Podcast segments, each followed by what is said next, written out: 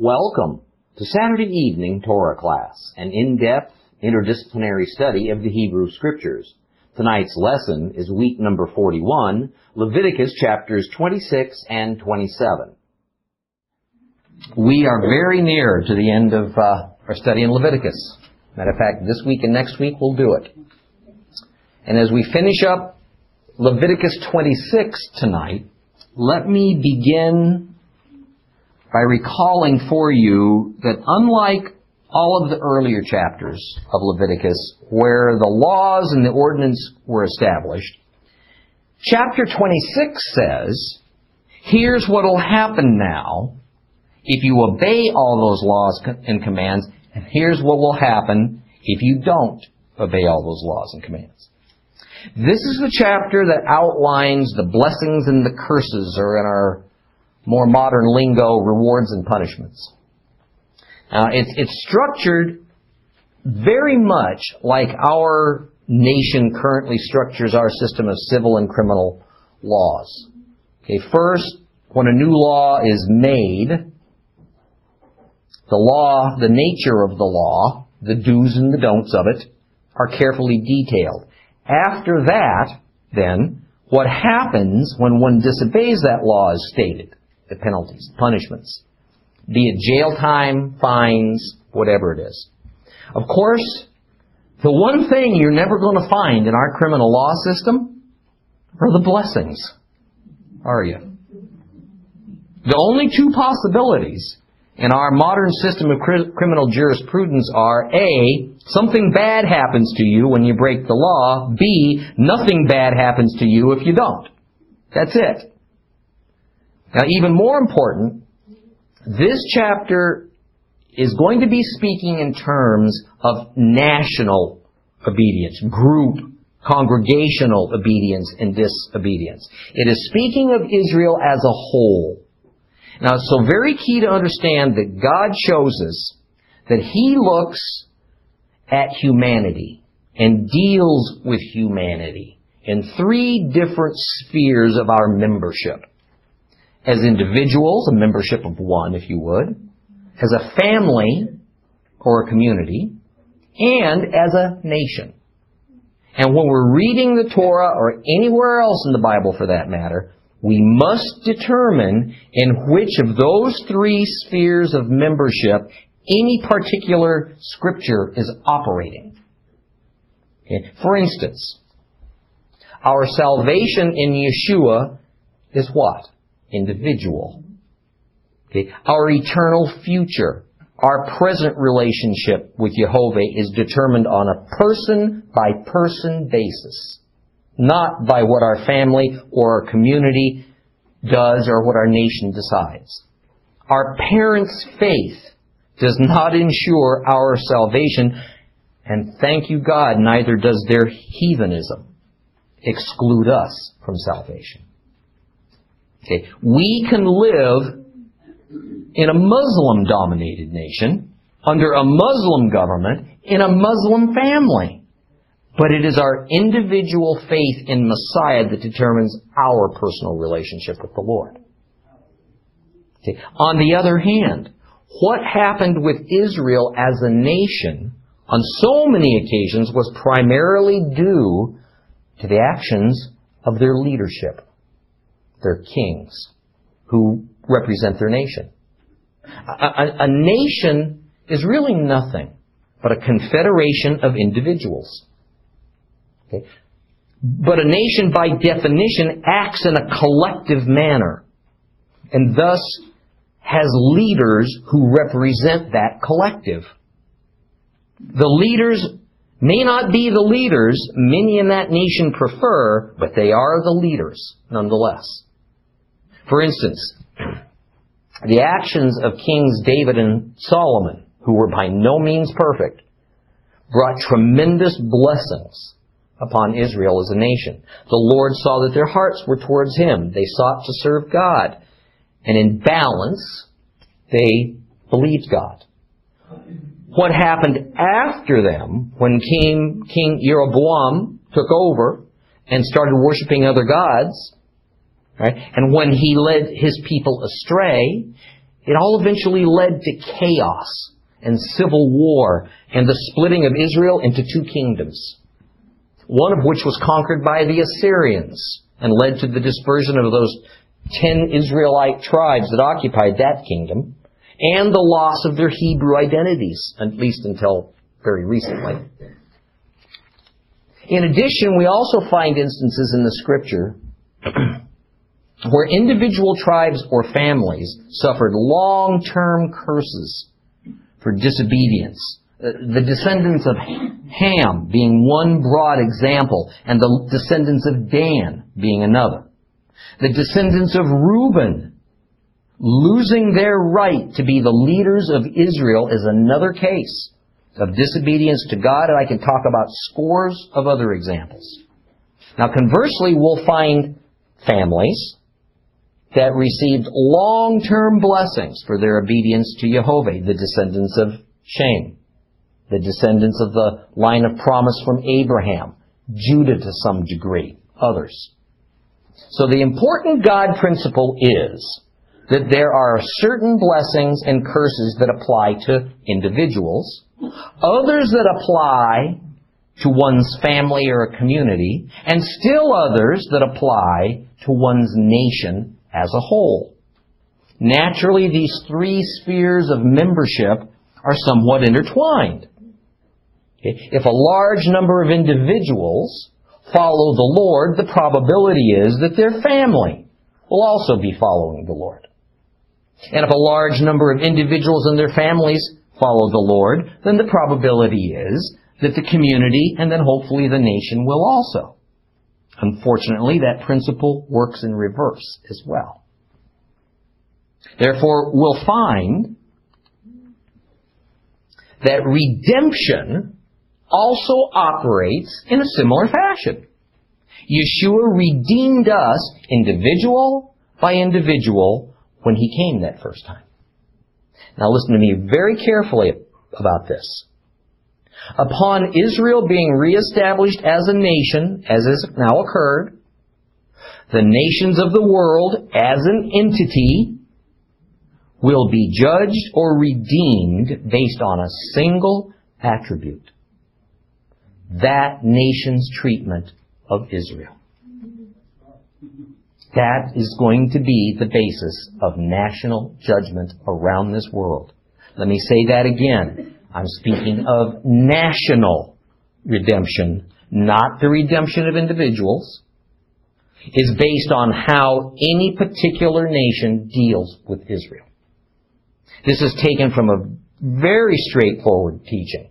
In Joel, you'll find it in Obadiah, in Amos, in Revelation, among other places. Now, of course, a nation whose individual citizens don't trust the Lord are unlikely to have leaders who trust in Him. And therefore, the nation will see no special value in Israel. And the nation who sees no special value in Israel will make decisions that are counter to God's instructions regarding His set apart nation consisting of the people and the land. And by the way, because the people and the leaders of a nation adopt some mixture of trusting the God of Israel with the tolerance of other gods, whether those other gods be false belief that any God is the God, or that geopolitical realities matter as much, if not more, than God's laws and commands, those nations are not going to be cut any slack just because Jehovah is somewhere in that mix. That nation would do those terrible, uh, that, that a nation would do those terrible things against Israel simultaneously with calling on the name of the Lord brings that nation to judgment just as surely as if they worshiped only Baal. Okay. I tell you these things because they are the context behind Leviticus 26 and because we are in the process of being disciplined as I speak as a nation. Right? For the exact thing that Joel, Obadiah, Amos, and others warned us against. Forcing the dividing up of the land of Israel. Okay. Saying that we're doing that dividing in the name of world peace is precisely equivalent to worshiping Baal and Jehovah at the same time. It's double-minded, it's double talk, and it lacks faith. Okay? I also tell you this because you're not very likely to hear it in very many churches or synagogues. Okay, but guess what? It's now your responsibility to go and tell them. Let's reread the last portion of Leviticus 26 to get our bearings for tonight's lesson.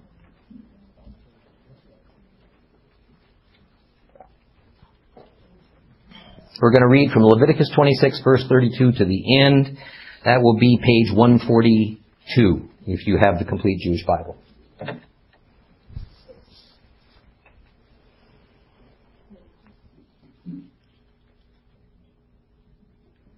I will desolate the land so that your enemies living in it will be astounded by it. You I will disperse among the nations, and I will draw out the sword and pursue after you. Your land will become a desolation, your city is a wasteland. Then at last the hand, the land will be paid back its Sabbaths. As long as it lies desolate and you're in the hands of your enemies, the land will rest and be repaid its Shabbats. Yes, as long as it lies desolate, it will have rest. The rest it didn't have during your Shabbats when you lived there. As those of you who are left, I'll fill their hearts with anxiety in the lands of their enemies. The sound of a driven leaf will frighten them, so that they'll flee as one flees from the sword and fall when no one's pursuing. Yes, with no one pursuing, they'll stumble over each other as if fleeing from the sword. You will have no power to stand before your enemies. And among the nations you will perish. The, hand, the land of your enemies will devour you. Those of you who remain will pine away in the land of your enemies from guilt over your misdeeds and those of your ancestors. Then they will confess their misdeeds and those of their ancestors which they committed against me in their rebellion. They will admit that they went against me. At that time I will be going against them bring them into the lands of their enemies.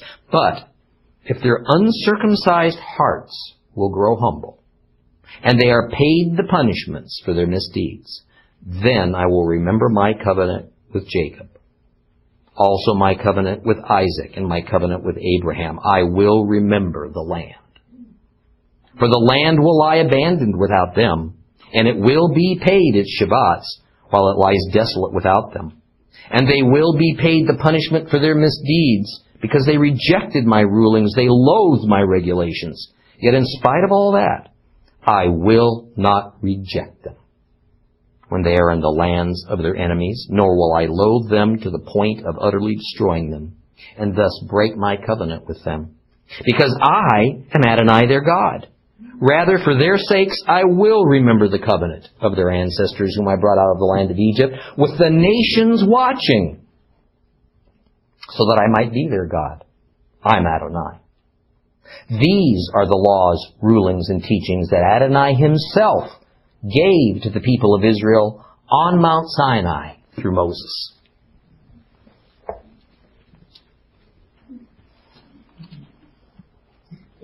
You know, it fascinates and perplexes me?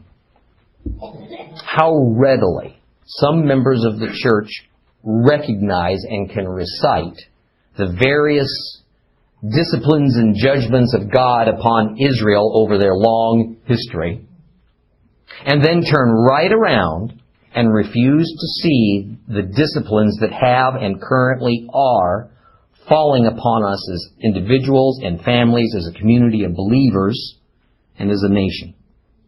I mean, we even see quote after quote from the world of Islam noting how Israel's woes and lately the USA's weather and economic and war calamities are divine in their source. And here in verse 32 we see that exact phenomenon prophesied. It explains that even Israel's enemies will understand that the desolation of the land and the apostasy of the Hebrew people has come as a divine punishment by their own God, with the implication that Israel won't think so at all. Then in verse 34, the subject of the Sabbaths is brought up again. Very interesting. Okay, it was only at, in the previous chapter that God set down the laws for the Sabbath years, that cycle of seven years, with the first six being regular years, the seventh year of the Sabbath year, and then the cycle of 50 years, with there being seven cycles of seven years, and the following year being Jubilee itself, a most special Sabbath year. So this verse anticipates that Israel will not obey the law of the Sabbath years. Okay? That Israel won't obey the laws of the Jubilee. And every 50 years give the land what amounts to two consecutive years of Sabbath rest. And this stubborn refusal to observe the Sabbaths and the Jubilee is part and parcel with the reason Jehovah will lay his heavy hand of discipline on his people. At least partly, it was for the benefit of the land itself. Now, the explicit explanation here is that the reason the land will go desolate and go unused, because now Israel's been sent away into exile, is to make up for all those Sabbaths that were missed. In other words, what seems as though it's, it's, it's God's curse upon the land, making it desolate, is in fact a blessing upon the land.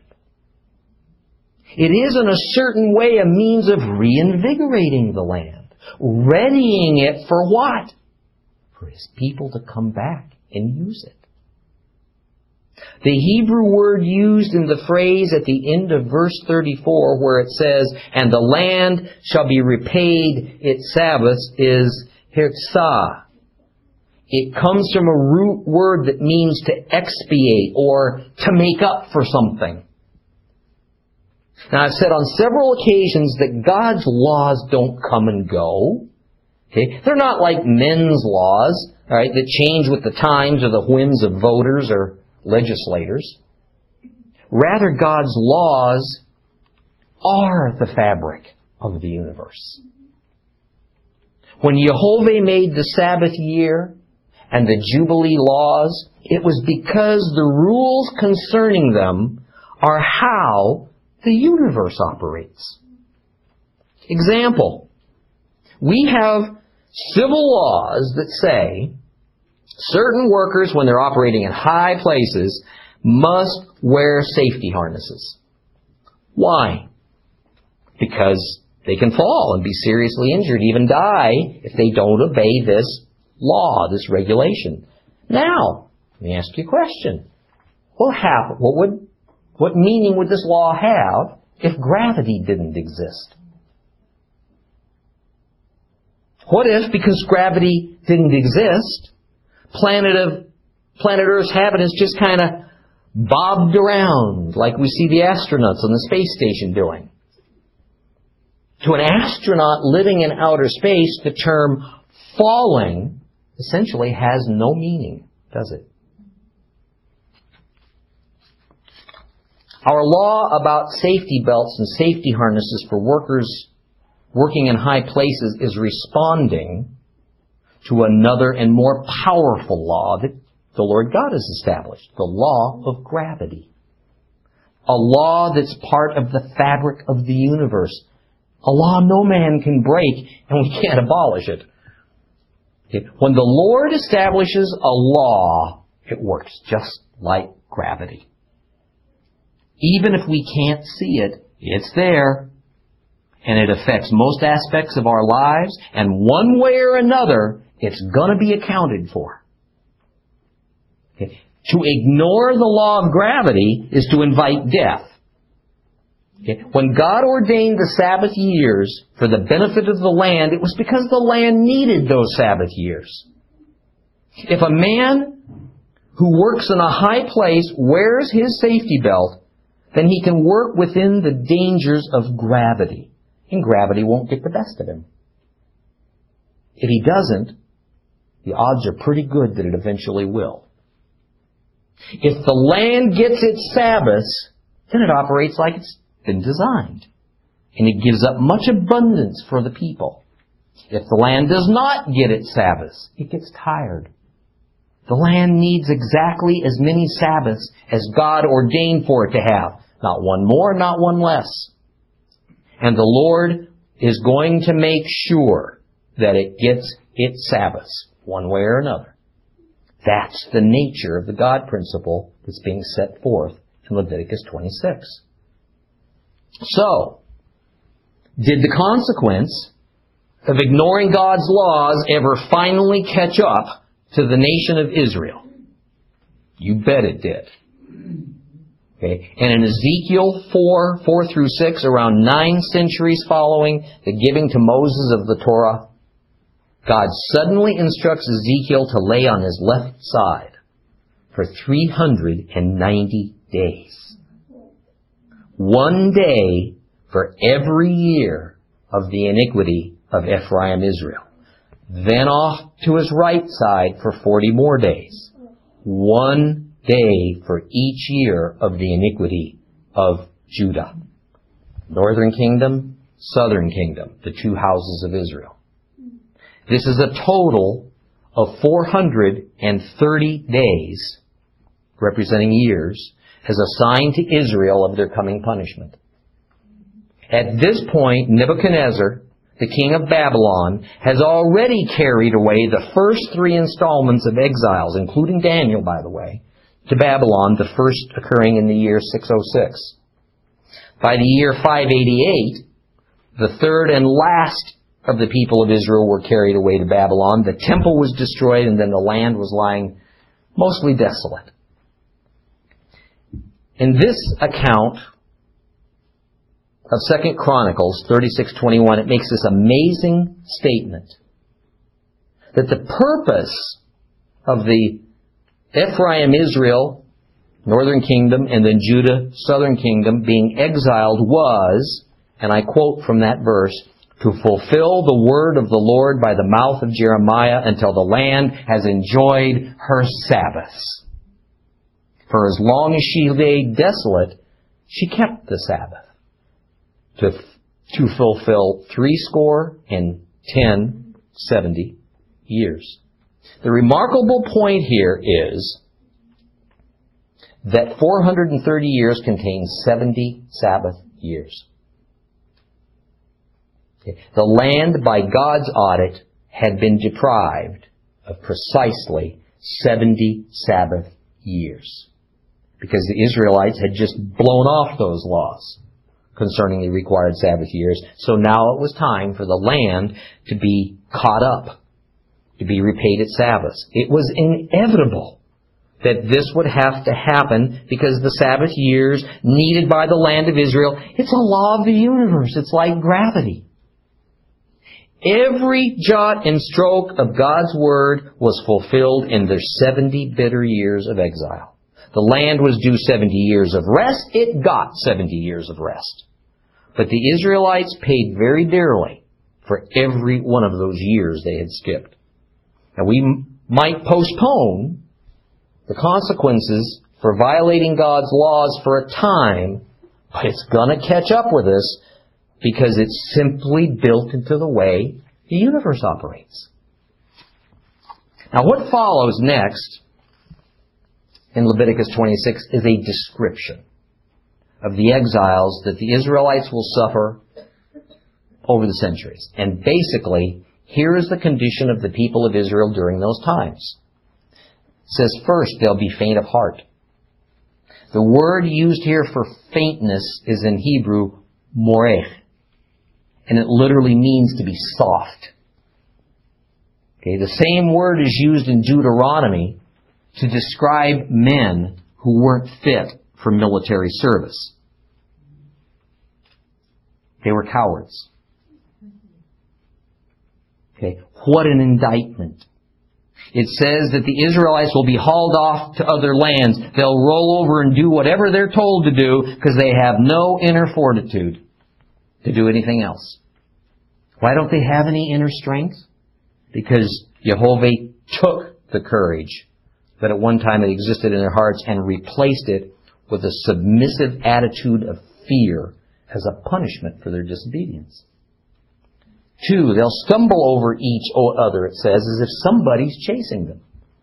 The implication being that nobody actually is chasing them. The idea is one of chaos, paranoia, disorganization. One pictures that terrible day not long ago in Iraq when someone screamed bomb among a crowd of people who were marching across a bridge. Remember that? But in truth, there was no bomb. Okay? People began sh- pushing and shoving and stumbling over one another. The crush of humanity was so severe that the concrete and steel guardrails fell apart.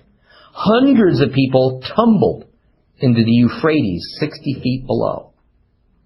Still others suffocated from the crush, and more yet were literally trampled to death. When it was all over, almost 700 people had perished. But it turns out there was never any danger. It was all imagined. That's the sense of this passage. Now it says, point three, Israel won't be able to stand up and attack. They'll back down. Always backing down a little more to their enemies.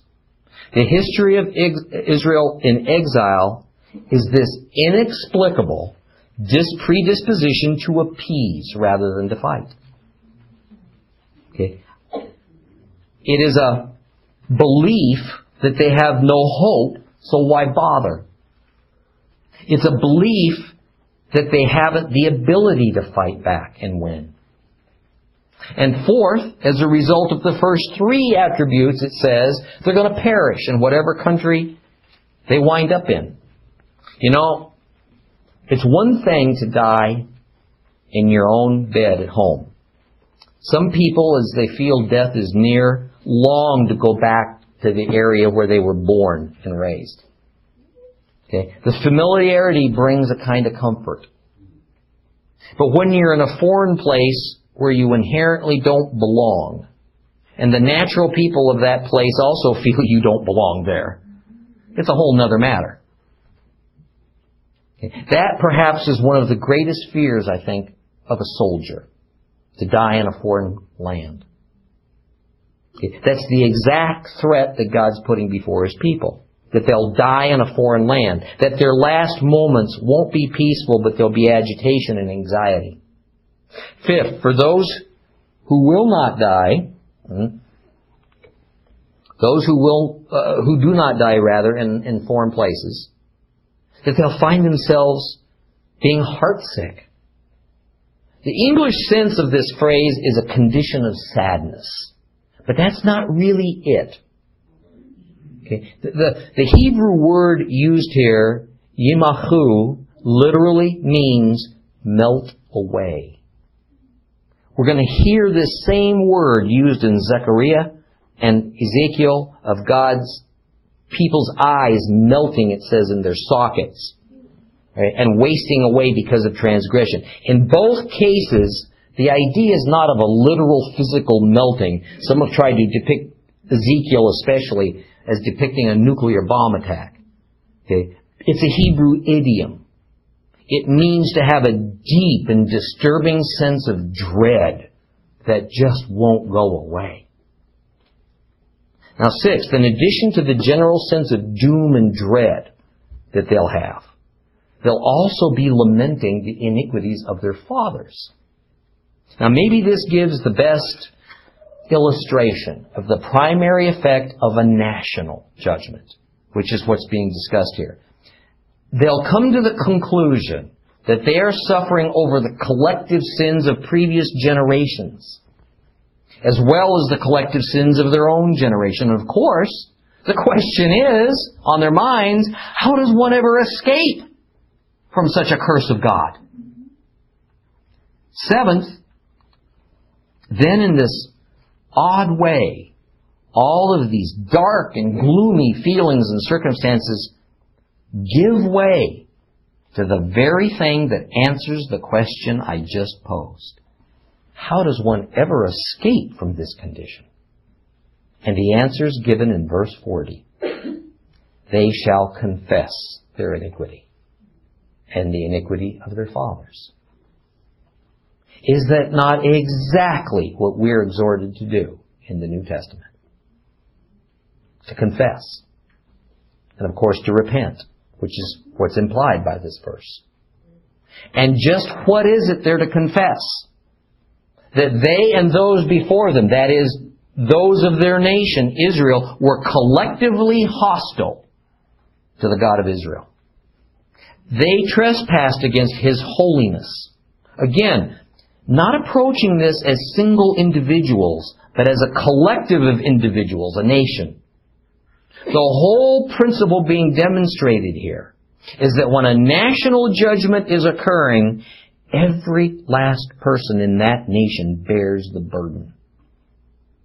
It doesn't matter that you as an individual didn't agree with the things your nation, uh, your nation or its leaders did in their hostility to God. This is demonstrated time and time again with the prophets who were righteous before the Lord, who refused to participate in the iniquities of their nation, but who suffered right along with all those who were not righteous. In a national judgment, the righteous are fully expected by God to confess the sins of that nation to which they're attached, just as though it was us who directly committed those offenses, even if we weren't born yet. And one of the most ironic quirks, I think, of faith history, at least it seems so to me, we today have a church who honestly feels that all that really matters on a spiritual level is the individual.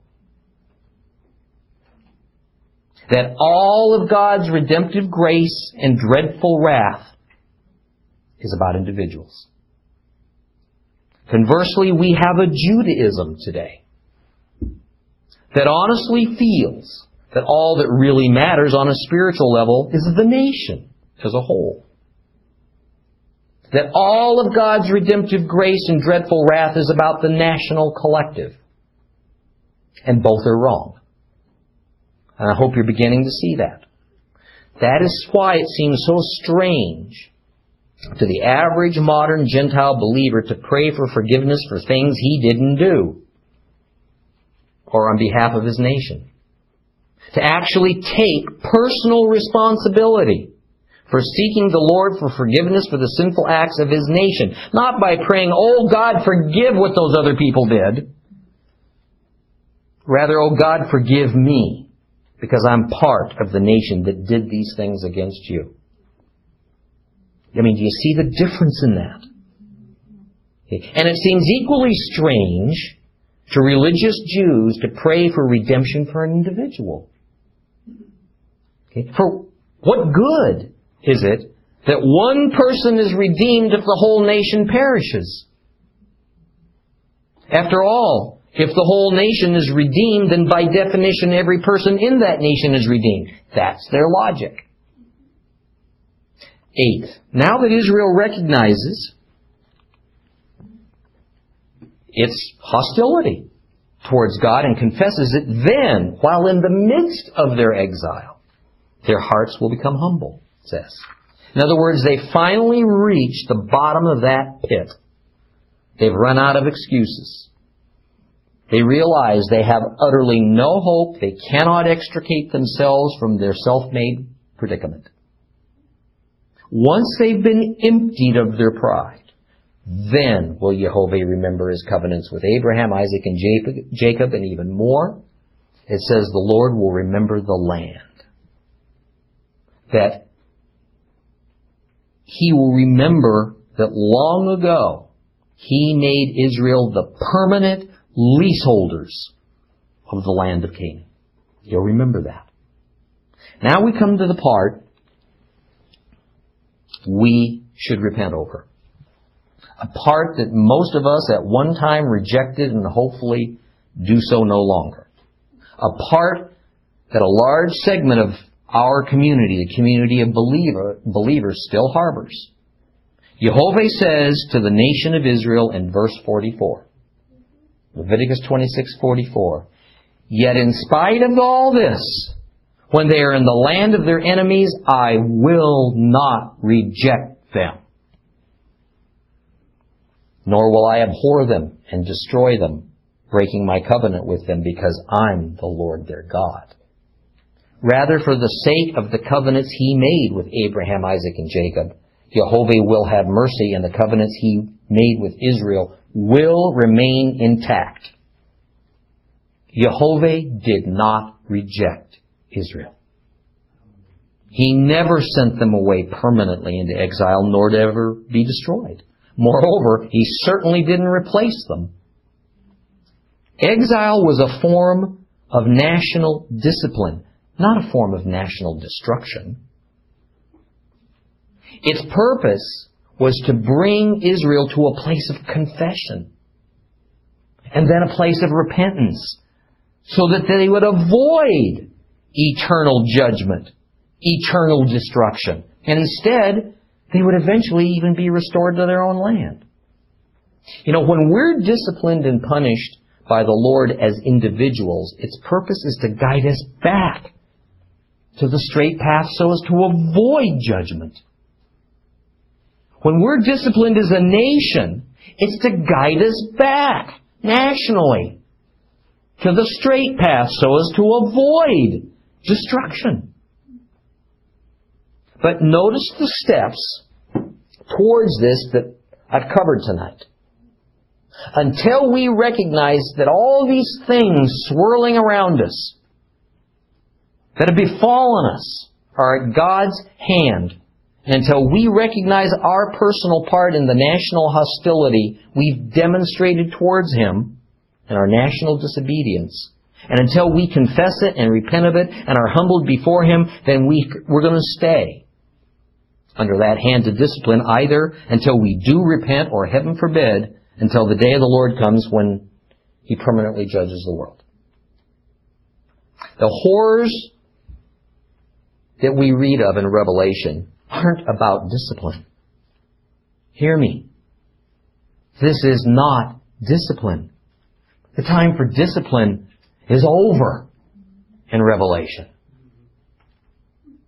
Now comes the judgment for those who've refused the discipline. By the way, the original setting and context for most of those unimaginable events of Revelation that have become so popular in the modern evangelical church with its insistence that the Old Testament is irrelevant or abolished are contained in the covenant verses of Leviticus 26 right, and Deuteronomy 28. Let's move on to Leviticus chapter 27, the final chapter of Leviticus.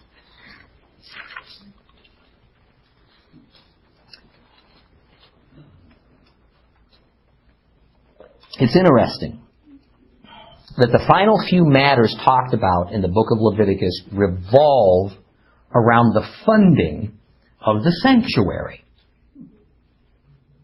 Now, from a biblical perspective, the operation of the sanctuary, what at this point in Israel's history was that portable tent, the, the wilderness tabernacle, but later would become a fixed building, grand fixed building, the temple, could be funded from a number of sources. And, and this chapter deals with the several major categories of sanctuary funding. Pledges of silver and animals, consecration of real property, like houses and land, giving up of firstborn animals and first fruits of crops, and donation of property and tithing. Now what we find as we read this chapter is that in general, the goal for, was for the priesthood who operated the sanctuary to obtain silver, so as to purchase whatever was needed for maintenance and operation. Okay? Therefore, we will see a schedule of relative values drawn up in which various pledges from worshippers of land and animals, even of people, could be exchanged for silver. Okay? That is the uh, that is this idea was that a vow would be made to give thus and so as an offering to the sanctuary, and then the giver would turn around and redeem. He'd buy back whatever it was he'd given. How much would it cost to redeem those things? What was the price of redemption? What was the fair value of those items when first given and then redeemed? That's what this chapter deals with. So let me be clear.